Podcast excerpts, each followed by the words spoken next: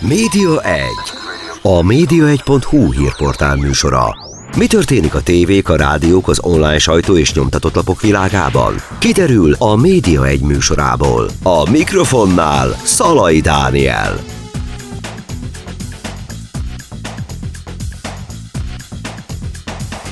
Köszöntöm Önöket, a Média egyet hallják.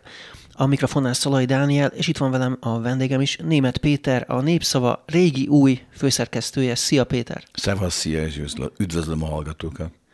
Ugye, hát ha jól emlékszem, akkor egy olyan 15 éven keresztül vezettet főszerkesztőként a Népszavát a 2000-es évektől, és Egész aztán... Nagyon jól emlékszel, 2002-től vezettem 2017-ig. 17-ig vezetted a Népszavát, és aztán egyszer csak bejelentettétek, hogy hát nem azt mondom, hogy nyugdíjba vonulsz, de hogy hátrébb állsz a rajtvonaltól, vagy a, a szalaktól, és, és te tiszteletbeli főszerkesztőként maradtál, aki hát hetente néhány cikket írtál azért a labba. Pontosan így van, ahogy mondod. Egyébként azzal a különbséggel, hogy nem nyugdíjba vonultam, mert már addig is nyugdíjas voltam, tehát nyugdíjasként voltam főszerkesztő, és akkor úgy döntött a tulajdonos, hogy váltani akar, és felajánlotta nekem a tiszteletbeli főszerkesztőségét, amit nagy Hát azért Fejtő Ferenc után tiszteletbeli főszerkesztőnek lenni, azt gondolom, hogy nagyon nagy dolog. Mint hogy azt is nagy dolognak tartom, hogy itt fényezzem önmagamat, hogy a népszava nem rövid történetében, tehát 1873-tól tételezzük a népszavát, akkor onnan létezik. Én voltam a vagyok a leghosszabb ideig funkcióban lévő főszerkesztő. És utána valóban hetente egy volt, nyitottak nekem egy rovatot szombatonként, pillantás a kilencedikről ez a címe, és ezt írtam négy, négy éves fél éven keresztül, amíg újra meg nem keresett az új tulajdonos, hogy vállaljam el a főszerkesztést újra És most egyébként van egy uh, újabb tulajdonosváltás a háttérben? Nem, nem, nem, nem, nem. Uh, ez körülbelül két évvel ezelőtt uh, vette át Leistinger Tamás a uh, népszavát, és uh, lemondott az elődő friss Robi, és így került Temén be a képbe, nyilván gyorsan akar dönteni, kézenfekvőnek tűnt, hogy egy olyas valakit keressen, aki e, ismeri alapot, aki dolgozott már ott, a kollégák egy részét is ismeri, tehát legalábbis ezt feltételezem. Tehát egy e, gyors döntést hozott a tulajdonos, és egy gyors döntést hoztam én is.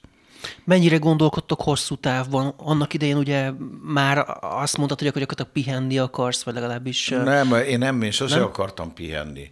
Nem, én, én ezt nem gondoltam soha magamról, mert attól tartok egyébként, hogy az ember elkezd pihenni, akkor kikapcsolja magát abból, ami élteti, már pedig engem ez a szakma éltet.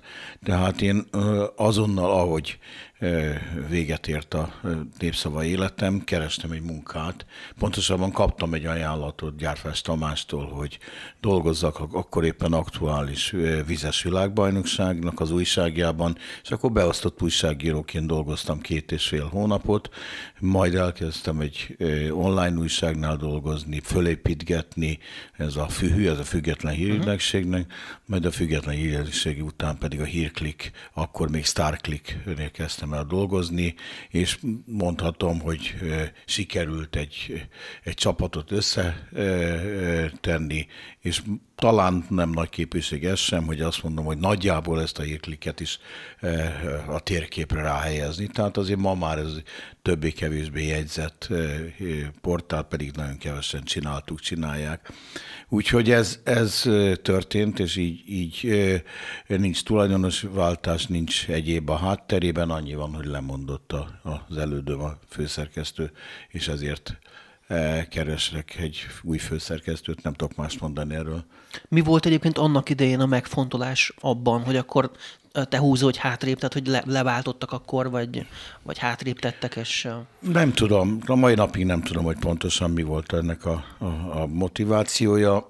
A tulajdonos így döntött, én vagyok abban a helyzetben, hogy megkérdőjelezem a tulajdonos döntését, pláne egy olyan mm, szituációban, amikor a tulajdonos egy nagyon korrekt ajánlatot tesz. Tehát, hogyha 15 éve után az embert eltávolítják, vagy fölkérik arra, hogy távozzon eh, a főszerkesztő poszton, akkor ne legyen ne keressen összeesküvés elméleteket.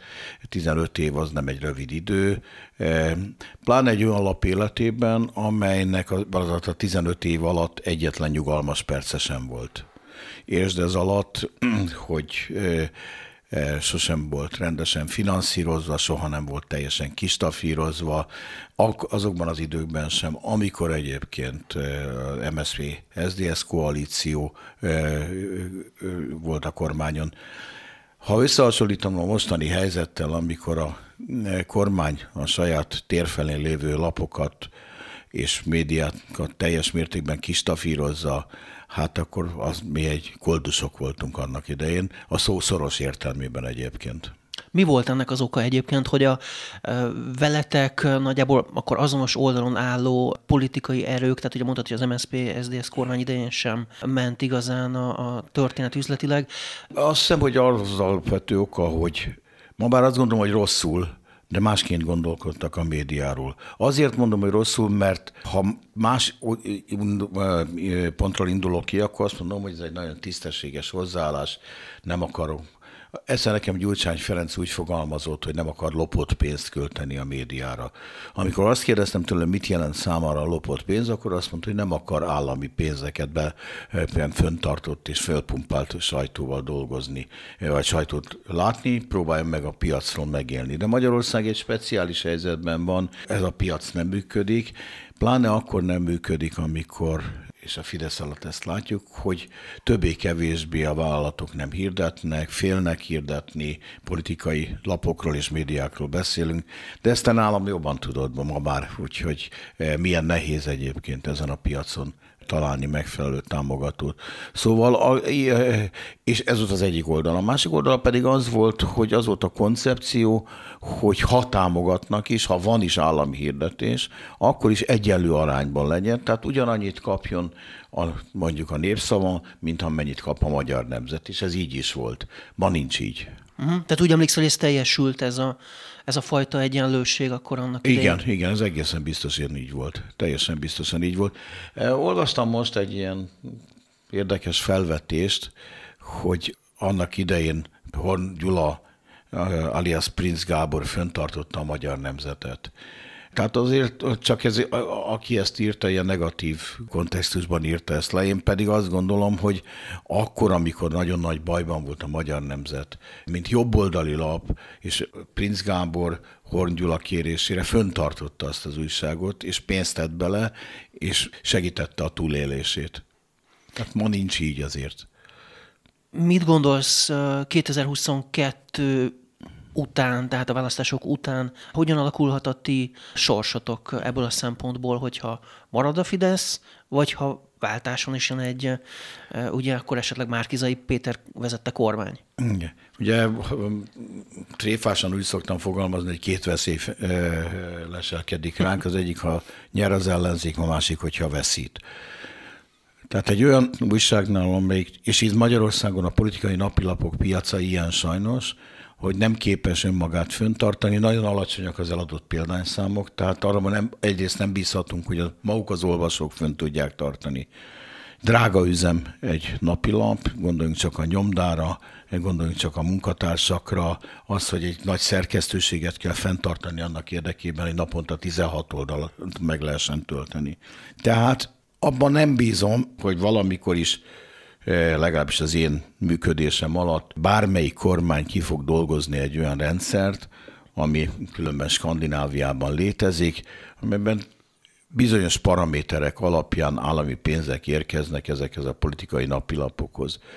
Megint csak azt mondom, hogy amíg én létezem, az a rendszer fog fönnmaradni, ami egyfajta kegyként szolgáltat pénzt az ilyen lapoknak, hogy van-e vele szemben elvárás, vagy nincs, azt most tegyük zárójelbe, és erre szokták mondani, hogy nincs ingyen pénz, de én remélem, hogy itt elsősorban arról van szó, hogy valamiféle látszat egyensúlyt mindenképpen kell tartani. De hogy a kérdésedre válaszoljak, van egy politikai elkötelezettségem, amely azt diktálja, hogy muszáj lenne 12 év után váltani ebben az országban, és egy új kormánynak átvenni az irányítást. És természetesen van egy aggodalmam, hogyha történetesen az a fajta szemlélet erősödik föl újra, amit az előbb idéztem Gyurcsány Ferenc kapcsán, akkor hát nagyon nagy bajba kerülhet a népszava. Én azt hiszem, hogy egyébként nem szabad és nem fordulhat elő, hogy megszűnik, de az, az ilyen mondatokat nagyon óvatosan kell kezelni, mert soha nem gondoltam volna, hogy a népszabadság meg fog szűnni, soha nem gondoltam volna, hogy a hatalom eljut. Lesz olyan bátor, hogy egy ilyen eh, nagyon erős, befolyásos napilapot eh, rapid módon bezár, és mégis megtörtént. Tehát ne gondoljuk azt, hogy, eh, hogy védettek vagyunk, nem vagyunk védettek. Amikor egyébként a Népszabadság bezárása megtörtént öt évvel ezelőtt, akkor benned milyen érzések voltak, és most itt arra gondolok például, hogy ti voltatok a kisebbek, a jóval kisebbek példányszám tekintetében, és mégis ők szüntek meg, hogy ez hogyan lehetett? Például? Ha valaki föltettem volna nekem ezt a kérdést mondjuk 5-6 évvel ezelőtt, hogy melyik lap fog előbb megszűnni a népszabadság vagy a népszava, kapásból azt mondtam volna, hogy a népszava. Természetesen, mert a népszava bármennyire is egy tradicionális újság, bármennyire is tényleg a 150. évéhez közeledik, mégis a kisebb testvér szerepét játszotta el folyamatosan.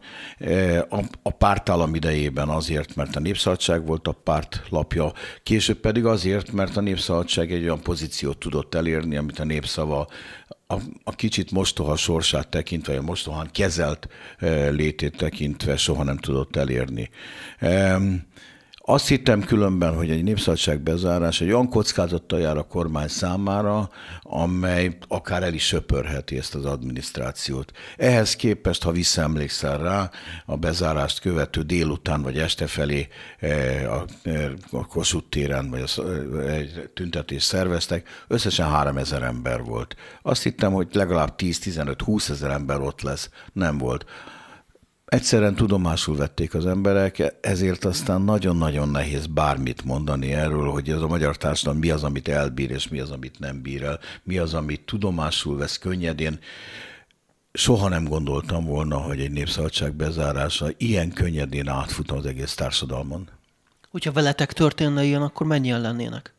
Hú, de te ott lennél.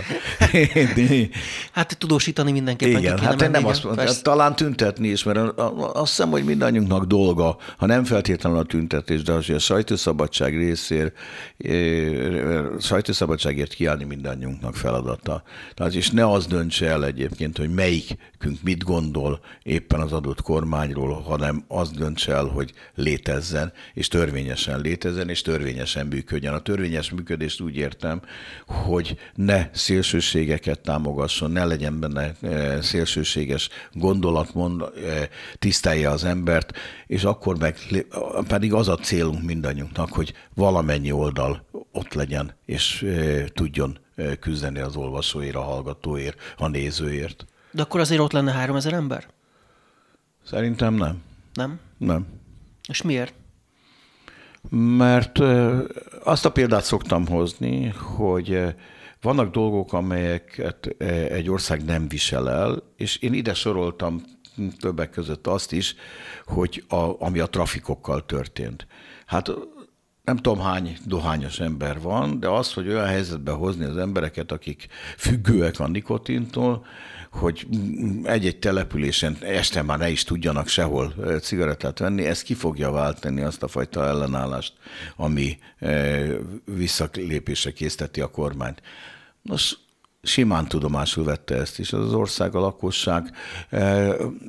Egy népszava bezárása ehhez képest tulajdonképpen a népszabadság után már nem rendítené meg a lakosságot. Ettől tartok. Hát ugye azért voltak olyan intézkedések, amiket visszavontak, mondjuk a vasárnapi boltzár, tehát azért tudtak a vagy az internet adó például? Igen, az internet adónál elsősorban azért, mert az a fiataloknak egy olyan lehetőségét, egy olyan világát akarta megszüntetni, amely ellen a fiatalok ösztönösen felléptek. Tehát a fiatalokkal szemben ilyen lépést megtenni, ez egy, ugye azt szokták mondani, hogy a Fidesz kormány mindent megmér. Azt nem mérte meg, lehet, hogy azóta mér meg mindent. Mint ahogy megmérte a vasárnapi boltzárat is, és arra jutott, hogy az emberek azt szeretik, hogy itt van lenne a, a, itt van lennek a boltok. Nem tudom, hogy olvastad, de ugye a múlt héten jelent meg egy hosszú interjú a 24.hu-n Lázár Jánossal. Most is ugye azt mondta, hogy ebben neki vitája volt Orbán Viktorral, ő bizony bezárta volna bátran. Tehát, hogy ott egy belső vita alakult ki, de mégis inkább a lakosságnak az igényeihez igazította Orbán Viktor. Valószínűleg tartom azt is, hogy azt is próbálják megmérni eh, kormányzati erők, hogy egy-egy döntésük következtében nem csak az, hogy, hogy szimpatizálnak-e vele vagy sem, hanem azt is, hogy várható-e bármiféle megmozdulás, várható-e jelentősebb tüntetés. Tulajdonképpen az internet adó tüntetése óta olyan méretű tüntetés nem fordult elő Magyarországon. Akkor megijedt a hatalom azt most a kvantifikálni kellene, hogy hány embernél jelenik, eh, ijed meg a hatalom. Nem tudom. Százezernél igen. 2022-ben egyébként mi a prognózisod, mi várható? Most hogy látod ebben a november végi időpontban, amikor ezt a beszélgetést? Nagyon nehezen tudom bemérni. Tehát az előbb azt fogalmaztam, hogy itt volna az ideje egy váltásnak. Nagyon attól függ, hogy ez az mennyire tudja megszólítani az embereket ez a az új összefogott egységes ellenzék, hogy valóban egységes lesz-e, lesz-e belőle kikandikálás, és akkor, amikor kikandikálásról beszélek, akkor szerintem te pontosan tudod, és a hallgatók is tudják, hogy mire utalok. A, a Fidesz mindig is mestere volt annak, hogy a különböző pártok, az pártokon belül megossza az embereket, márpedig ha ilyen törésvonalak jelentkeznek, akkor semmi esély nincs arra, hogy a Fidesz leváltsák. Nagyon szorosnak látszik most a, a harc. Én e pillanatban egy pici Fidesz előnyt érzékelek. Ez na, bármilyen irányban elbilelhet. Lehet belőle egy nagy Fidesz előny. Ha arra gondolok, hogy, hogy, hogy mennyi súlyos hibát követel a Fidesz, hogy mennyi nincsenek új mondani valói, akkor azt gondolom, hogy nagy esélye van az ellen, összefogott ellenzéknek. Ha ilyenek történnek, mint ez a Kövér László féle most napi, napvilágra került beszéd, amely ugye mégiscsak egy elég furcsa összeesküvés elméletekre ad alapot az embernek, hogy miért beszél. Kollégaként az országgyűlés elnöke az ott ülő szakdolgozókra, tehát miért beszél nemzetbiztonsági kockázatként az ellenzékről, és ezt kellőképpen föl tudja építeni a, az ellenzék, és meg tudja értetni az emberekkel, hogy ennek a gondolatnak milyen veszély vannak az én saját életemre tekintettel, lásd Pegazus, lásd például a Városháza ügye, akkor, akkor itt egy jelentős ellenzéki győzelem lett. Ha ezeket nem tudja az emberekkel megértetni, hogy egy demokrácia deficit van, és neki a szabadságához szüksége van arra, hogy ne ez a hatalom legyen, akkor maradni fog a Fidesz. Ha már a Pegasus-t említed, te megvizsgáltattad a telefonodat? Nem, nem. Én valahogy úgy vagyok vele, hogy én mindent megírok, úgyhogy nincs értelme engem lehallgatni. De lehet, hogy lehallgat. Nem, nem, kizártnak tartom. Tényleg semmi értelme nincs. Amit gondolok, amit másokkal beszélgetek, mert ugye ennek nem is az a jelentősége, hogy én mi az, amit megírok, hanem hogy milyen kapcsolatokat tartok, kikkel beszélgetek, ott abból milyen információk szűrhetők ki, hogyha ezt le akarják hallgatni én nekem ehhez képest nagyon transzparens a gondolatvilágom, úgyhogy én nem hiszem, hogy én engem lehallgatnának. Meg nem vagyok annyira jelentős figura sem. Hát de azért beszélsz nagy emberekkel, mit tetted az előbb mondjuk Gyurcsány Ferencet, biztos szoktál beszélni akkor Gyurcsány Ferenccel. Hát az túlzás, hogy szoktam, amit mondtam, az ezelőtt hány évvel volt? Hát ugye ezek 2008 környékén lehetett, vagy két, amikor beszéltünk egymással, azóta is találkoztunk, meg beszéltünk egymással, de nincs egy ilyen napi kapcsolatunk, hogy te Feri képzeld, ezt gondolom, vagy ő fölhívna engem, hogy te Péter, ezt írjátok meg. Nem. Nem is emlékszem, mikor beszéltem vele utoljára, legalább fél éve egész biztos. Még igen, a, a, a Klik TV-ben volt a vendégem, akkor beszéltem vele utoljára. És a többi ellenzéki vezető, mondjuk Márkizai Péter, milyen gyakran beszéltek? Márkizaj Péterrel találkoztam egy főzőversenyen, deszken, akkor beszélgettünk, már akkor ugye miniszterelnök jelölt volt, de még nem nyerte meg a miniszterelnök jelöltek versenyét, és Skype-on volt vendégem ugyancsak a Click TV-ben, de nincs ilyen napi kapcsolat közöttünk. Én nem szoktam a politikusokkal sem SMS-ben, sem telefonon tartani a kapcsolatot. Vannak helyzetek, amikor találkozunk, vannak helyzetek, amikor beszélünk, de ezek sokkal inkább hivatalosak. Nem is tudom meg elmondani neked, hogy mikor fordult elő utána, bármelyik politikai vezetőt csak úgy fölhívtam volna, vagy az fölhívott volna engem. Nincsenek ilyen eligazítások, mint a kormány közeli lapoknál, azért lehet ezt hallani, hogy összehívják a, a főszerkesztőket, és Nem, el, nagyon nincsenek, nem? nagyon nincsenek, Semmi? nagyon nincsenek. Beszélgetések voltak valamikor régen, főként Gyurcsány Ferenc tartott, de oda a jobboldali médiavezetőket is meghívott egy ilyen háttérbeszélgetésre, de én, hát ugye nyilván ez az elmúlt négy és fél év másként alakult az életemben, hogy voltak-e ilyenek, azt nem tudom, tehát nem, én nem voltam biztos, hogy hivatalos rájuk. Most ugye másfél hónapja vettem vissza a népszálltatot, egy ilyen se fordult elő. Tehát nem beszéltem senkivel, de még csak nem is gratuláltak. Hm. Innen fogjuk folytatni rögtön Német Péterrel a Népszava régi új főszerkesztőjével. Rögtön jövünk. Média 1. A média1.hu hírportál műsora. Mi történik a tévék, a rádiók, az online sajtó és nyomtatott lapok világában? Kiderül a Média egy műsorából. A mikrofonnál Szalai Dániel.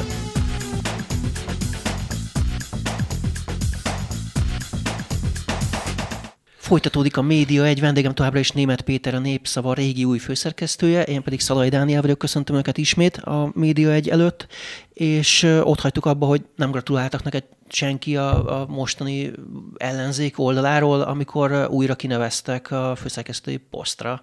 Nem, nem gratuláltak. Most nem tudom, hogy kell-e emiatt szomorkodnom, vagy sem, de nem. Na nem és... Most, hogy beszélünk róla, csak így jut eszembe, tehát nem volt egy hiány az életemben. Milyen helyzetben vetted vissza a lapot? Mennyiben más most, mint amikor annak idején leadtad? Nagyon más. Azért nagyon más, mert ez már nem ugyanaz a szerkesztőség, mint, a, mint én ott hagytam. Itt a, a kollégák döntő többségét vel nem dolgoztam együtt. A kollégák döntő többsége ugyanakkor egy közösséget épített már korábban a Népszabadságnál. Nagy számban vannak a, a Népszabadságtól, e, vagy az egykori Népszabadságtól, és ez nyilván nagyon jó dolog, hogy, hogy e, milyen 20-as nagyságrendben tudott a népszava fölszívni, és lehetőséget biztosítani a szakmájuk folytatására a népszabadságos kollégáknak. Ez az egyik oldala, amiért teljesen más. Tehát én, én nekem e, az a fajta puvuárom, ami létezett, ha létezett ilyen 2017 előtt, az a helyzet, amelyben sokáig úgy éreztem, hogy amit döntök, vagy amit mondok, az nagyon könnyen átmegy a szerkesztőségen, az ma már nincs így. E, sokkal több beszélgetést igényel majd, öt hét vagy másfél hónap után még azért egy ilyen kikristályosott helyzetről nem tudok beszélni, majd az, hogy, hogy próbáljam meg azt a gondolkodásmódot, amit én képviselek, közössé tenni ezekkel a kollégákkal. A másik, ami nagyon-nagyon jelentősen megváltozott, ez a pandémia okozta helyzet. Tehát ma egy új szerkesztőségben dolgozik másfél éve a népszava, a kökiben kint van a szerkesztőség egy kultúrát, nagyon jó körülmények között fölépített szerkesztőségről gondoljanak, de másfél éve nem járnak ki a kollégák. Tehát szerkesztőségi élet, mint olyan nem létezik. Én ugyan most, amióta visszatértem nap, mint nap ott vagyok kint, de jószerivel magamban vagy egy-két kollega, aki fölbukkan, és most pont a vírus miatt nem tehetem meg, noha az volt a tervem, hogy fokozatosan vagy szakaszosan járjanak be a kollégák, mert mégis csak ez egy munkahely. Nem csak azért, mert munkahely, mert ez így rosszul hangzik, hanem mert egy műhely. Uh-huh. És csak úgy tud egy műhely, egy ilyen műhely jól működni, ha van közvetlen kapcsolat, ha meg tudjuk vitatni a dolgokat, mit csináljunk, hogy csináljuk. Mindez Zoomon keresztül naponta kétszer, ez nem a legideálisabb megoldás. De hát ez, ez van, ezt tudomásul kell venni, és ebben a helyzetben, amikor tovább romlanak az adatok, amikor nagyobb a járványveszély, megint, akkor nem kérhetem a kollégáktól azt, hogy járjanak ki. És ez nehezíti azt, hogy úgy, úgy épüljön a népszava, ahogy, ahogy épülnie kellene. Tehát igen, ott tartottunk, hogy pandémia nagyon bekavar, illetve még ugye azt mondtad az előbb, hogy hogy a népszabadságosok miatt akkor nehezebb kicsit átvinni az akaratodat? Tehát, hogy ők ellenállóbbak, jól értem? Nem ellenállóbbak, hanem össze kell, össze kell passzolni a gondolatainkat, egymásra kell hangolódnunk, és ez nyilván nem olyan könnyű. Tehát bennük is van egyfajta tar félelem, hogy egy új fő, mint ahogy minden ilyen helyzetben, ha egy új főszerkesztő, számukra én egy új főszerkesztő, ők bármennyire ismertek a szakmából, akkor is úgy új főszerkesztő vagyok, hiszen nem dolgoztunk együtt. Az a négy hónap, amelyik egyébként többé-kevésbé közösen töltődött el jó részükkel, az, az egy meglehetősen hektikus időszaka volt a lapnak, ez a 2016-2017 tulajdonosváltás a népszabadságosok beépülése alapba. Tehát ők nem tudják, hogy, hogy én milyen vagyok, nem tudják azt, hogy, hogy, hogy politikailag azonos a gondolkodásunk-e vagy sem. Nyilván a fő irány tekintve azonos. Mi nyilván közösen hisszük azt, hogy eh, az a nagy felelősségünk, hogy a népszava egy baloldali szociáldemokrata lap, és ez a felelősség egyben azt is jelenti, egyedüliként és a legnagyobb példányszámú országos napilapként, hogy nem kiszolgáljuk, de mindenféleképpen képviseljük azt a gondolatot, amely elvezet majd a kormányváltáshoz.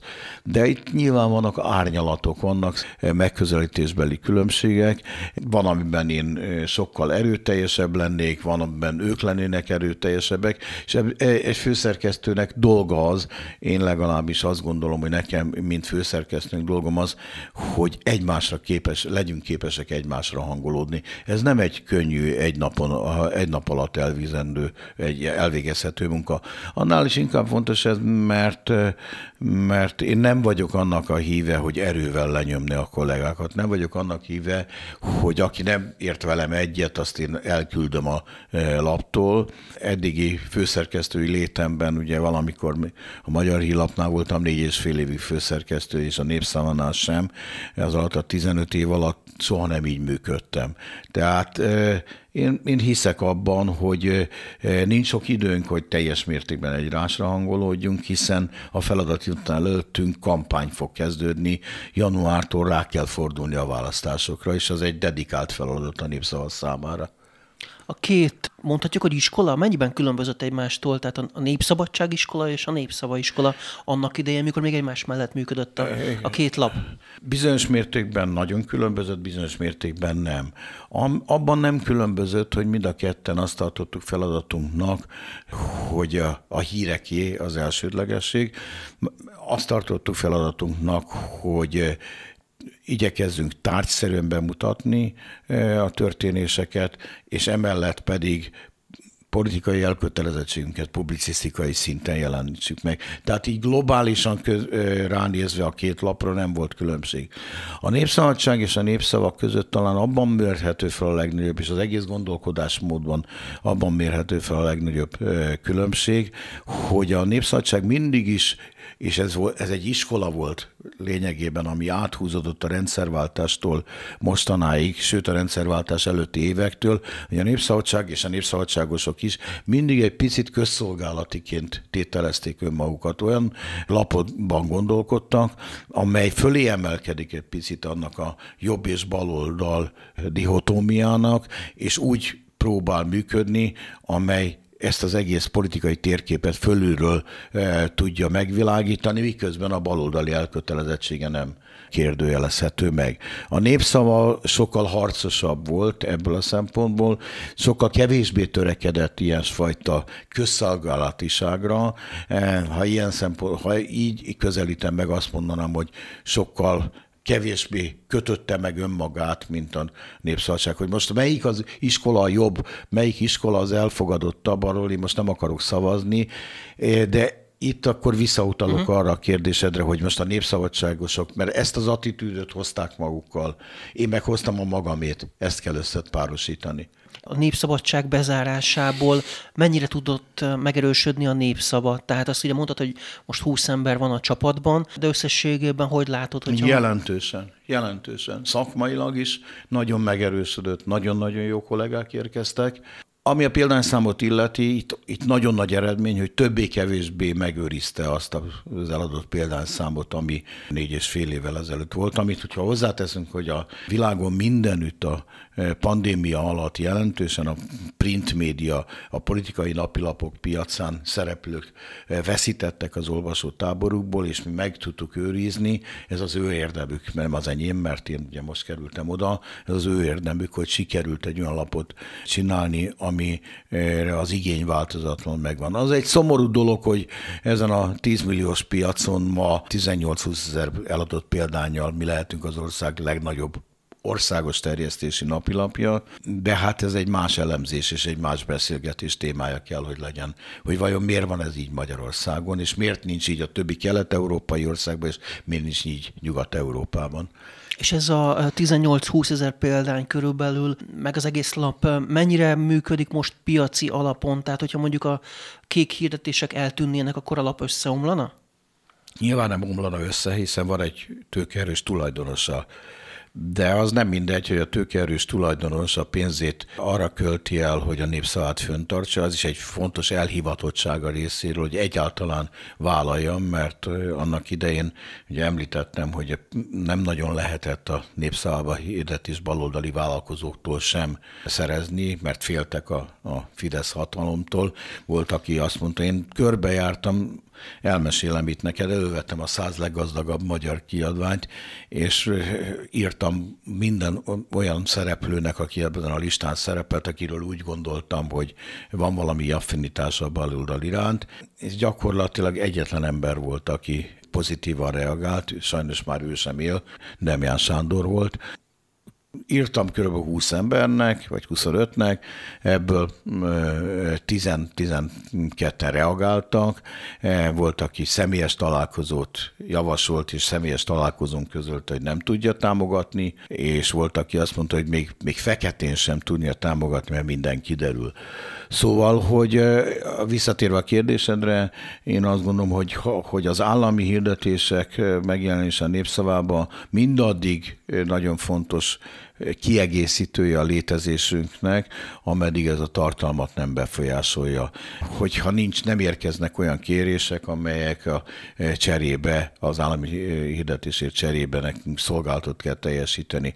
Addig a népszava fog létezni, és addig a tulajdonos finanszírozni fogja hogy aztán amikor már nincs állami hirdetés, és nincs semmilyen hirdetés, hogy milyen mértékig hajlandó a tulajdonos belenyúlni a zsebébe, meddig éri meg neki, eh, hogy ezt továbbra is föntartsa, azt tőle kellene megkérdezni. Ha én rajtam volna, akkor nyilván fönn, fönn fogja tartani, vagy ma úgy értékelem, hogy fönn fogja tartani, de hát soha nem voltam ilyen helyzetben, hogy tulajdonos legyek amíg te a háttérben voltál ugye ebben a, az időszakban, azért több főszerkesztőt is elfogyasztott alap, mondhatjuk talán ilyen csúnyán, tehát hogy több főszerkesztő is vezette ezt, a, ezt az újságot. Mi volt az oka ennek, hogy több ilyen váltás is volt? Volt valami konfliktus, volt, ami megpróbáltak beleszólni, vagy mi történt?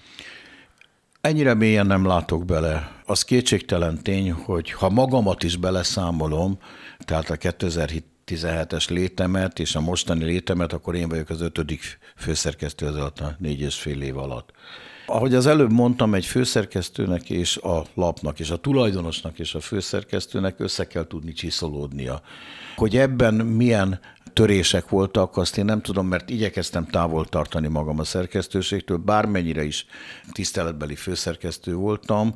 Ezzel együtt úgy éreztem, hogy én nekem nem helyes, hogyha bármiféle ilyen típusú érdeklődést mutatok, Természetesen olykor beszélgettem kollégákkal, hallottam híreket. Horváth Gábor, aki ugye engem, engem váltott a főszerkesztői székben, a ma is a, a lapnál dolgozik. Nagy Gyuri most ment el a laptól, de ő is eddig a lapnál dolgozott. A friss Robi pedig talán elfáradt, nem tudom, nyolc hónap után úgy érezte, hogy föláll, és, er, és inkább nyugdíjasként létezik. Hál' Istennek továbbra is ír a népszavába. Tehát eh, én javasoltam különben a Robinak, hogy maradjon ott, eh, és akkor az a paradox helyzet állt volna elő, hogy négy főszerkesztő dolgozik egyszerre a lapnál, de egyikünk sem eh, bántotta a másikat, egyikünk sem próbálta a másik ellen lépni soha. Hogy mi volt az oka ezeknek a váltásoknak, hogy a tulajdonosok miért döntöttek cserék mellett, ezt nem tudom, bevallom őszintén nem tudom, és nem is akartam firtatni. Mennyien vagytok most, mekkora a csapat? Hát olyan 50, 60, 50 és 60 között mozog, van most néhány állás, hogyha netán érdekel téged, Nem, akkor köszönöm most itt, akkor, akkor ezt most letekintsük innen kezdve egy állásinterjúnak, de hát ezek szerint nem, szóval, hogy eh, szükség volna pedig egy ilyen eh, nagyon Köszönöm rá, szépen. rátermett kollégára, aki ilyen, így képes lefedni például a média teljes területét. Na de komolyra fordítva, nem vicc volt, csak mondom. Eh, Szóval, hogy körülbelül ennyien vagyunk, olyan nagyjából tíz kollega hiányzik egyelőre a palettáról, mert eh, a megtartó ereje a népszavának ebből a szempontból, tehát anyagi oldalról nem a legjobb. Tehát sokkal magasabb fizetéseket kínálnak például önkormányzati újságoknál, olyanoknál, amelyek havonta jelennek meg, és a dupla fizetést ígérik, mint a napilapnál dolgozók. Ebből a szempontból rosszul is jött nektek, gondolom, az önkormányzati választások eredménye, ahol, ahol ugye több önkormányzatnál kerültek baloldali vezetők a- az élre, és ezáltal nyilván szükség volt ezekre az újságírókra. Hát olyan szempontból talán igen, rosszul, hogy, hogy nagy az elszívó hatása, mert jobban tudnak fizetni, mint a népszava. Más szempontból viszont eh, nyilván jó volt, mert nagyon sokan voltak a kollégák közül, akik partvonalra szorultak népszabadság bezárása a kormányváltás miatt, az önkormányzati választási sikerek után pedig sokaknak megnyílt a tér, hogy újra dolgozhassanak. Tehát ez egy ilyen egyik szemem sír, a másik pedig nevet. Most, amikor visszatértél a főszerkesztői pozícióba, milyen tervekkel érkeztél? Voltak-e, vannak-e olyan ügyek már, amit, amilyen nagyon erős sztorik, amiket tudtok hozni? Vagy hogy van ez, hogy vannak egyáltalán ilyen ügyek, amiket a népszavához lehet igazán kötni, ilyen feltárások? Um, nem tudok most olyan konkrét ügyet említeni, amely mondjuk a, a Népszava tényfeltáró brigádjának, mert nincs is ilyen különben köszönhető, de vannak olyan ügyek, amelyekben mindenféleképpen sokkal előbbre járunk, és sokkal pontosabb információkat tudunk nyújtani, mint bárki más. Ilyennek tekintem például az egészségügyet, ahol szerintem az ország legjobb egészségügyi újságírója dolgozik a népszavánál. Nem tud olyan rezdülés történni ezen a területen, amiről ne tudna és ne írna meg. Ezért legalább hetente kétszer-háromszor, de sokszor többször is olyan információkat tudunk adni, ez Danó Annáról beszélek egyébként, amely információk végigsöpörnek az egész médiában, tehát jobb és baloldal is kötelezően szinte átveszi ezeket a híreket. Hasonlóan kiemelkedő teljesítmény nyújt például Szalai Anna, aki a főváros ügyeit viszi. De nagyon-nagyon jó, sok jó kollega van, nagyon sok jó információval, vidékről is, Vas András, vagy Doros Judit, akik például olyan területeket tudnak feltárni, és olyan riportokat tudnak hozni a népszámba, ahol máshol, máshol nem találkoznak velük. És a tényfeltárás ma már egy sokkal bonyolultabb és nehezebb dolog egy olyan világban, amikor a kormányzati információkhoz nem lehet hozzáférni. Tehát ma a népszavának talán az egyik leglyukasabb területe az, hogy a kormányzathoz nincs megfelelő információs vonalunk és hát mindenketten tudjuk, hogy a, a Fidesz kommunikáció nagyon lezárt és nagyon szelektáltan működik, és, nem, és általában nem válaszolnak a kérdéseinkre. Összességében tudom azt mondani, hogy amit nyújt a népszava, az fontos és kiemelkedő, és nélkülözhetetlen lenne minden olvasó számára. Ugyanakkor mégiscsak olvasni olyan véleményeket, meg hallani is, hogy hát hogy a népszava az állellenzéki lap, mert hogy kék hirdetés, tehát az állami hirdetések vannak benne, és hogy nincsenek ilyen nagyon erős sztorik, amik kvázi kormánygyengítő, vagy kormánybuktatóak lehetnek akár. Hát ugye, hogy mi buktatja meg a kormányt, erről már beszéltünk, vagy beszéltem, tehát egy pillanatban mm, itt első helyen a dohányboltokat, vagy a dohány elosztást, azt, amit említettem, hogy semmi sem tudja megbontani, meg tudta eddig, de az nem igaz, hogy ne lennének. Tehát nagyon sok olyan története van a, a különben, amik így egymásra pakolódva vezethetnek el oda, hogy kormányváltás legyen. A tényfeltáráshoz éppen az előbb említett okok miatt sokkal több idő és sokkal nagyobb energia kell, és ami nincs egy napilap esetében. Tehát ha gondolunk a Direkt 36-ra, vagy azokra a tényfeltáró portálokra, amelyek erre szakosodtak, azok ugye hosszú ideig dolgoznak egy-egy ügyön, amíg azt ki tudják robbantani. Mi inkább ilyen véletlenszerűen jutunk, ilyen horderei, olykor jutunk ügyekhez, de a, a, a, az, hogy a népszava mondjuk áll ellenzékiként, és valaki az csak olyat mondja, aki nem olvassa, uh-huh. vagy aki rossz indulatú, van ilyen is, meg olyan is. Uh-huh. De hogyha beesne valamilyen irat, befújná a szél, akkor ezt ti közölnétek, hogyha olyan lenne? Be, fújt már be eddig is szél, és leközöltük. Nincs, nincs mese ebben, nem és, és ami, amit a népszabadságosok hoztak feltétlenül kultúraként magukkal, hogy nincs ebben differenciálás. Akár baloldalról, akár jobb oldalról fúj be a szél olyan információt, amit elfogadhatatlanak amit felháborítónak tartunk, amit törvénytelenek tartunk, azt megírjuk. És akkor a kék hirdetésért cserébe nem, nem várnak ilyen, nem támasztanak ilyen elvárásokat, hogy, hogy ne hozzátok le, vagy, vagy bennetek nincs ilyen öncenzúra? Ö, hát bennünk öncenzúra nincsen, sőt, ugye normálisan egy újságíró úgy működik, hogy minden inkább fel akarja szabadítani magát alóla. Óvatosan fogalmazok, eddig nem érkezett ilyen kérés. Hogyha érkezik, az az én dolgom, hogy ennek ellenálljak. Nagyon szépen köszönöm, hogy bejöttél ide a média egybe. Még azt mondd el távozóban, hogy te egyébként hogy bírod ezt a tempót, azért nem vagy már fiatal, hogyha nem vagyok ezzel udvariatlan nagyon, tehát hogy bírod ezt tényleg, ezért egy főszerkesztőnek óriási hajtás van. Igen, először is úgy gondolok magamra, mintha fiatal lennék. Ami persze nem igaz, de, de így van. Túl vagyok a 70-en, és ezt kár lenne tagadni.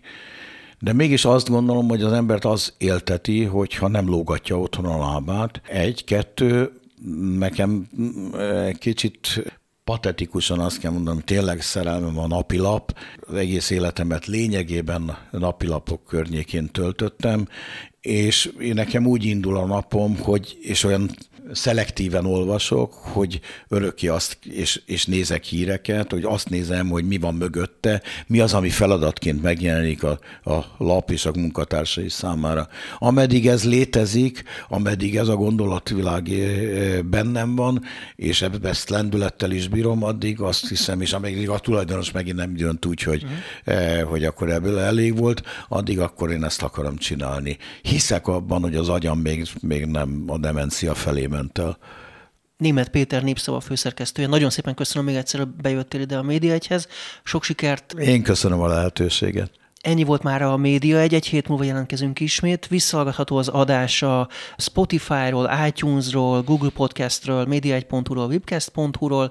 Iratkozzanak is fel a hírlevélre, hogy ne maradjanak le a következő adásról, valamint 10 rádió megismétli a beszélgetésünket.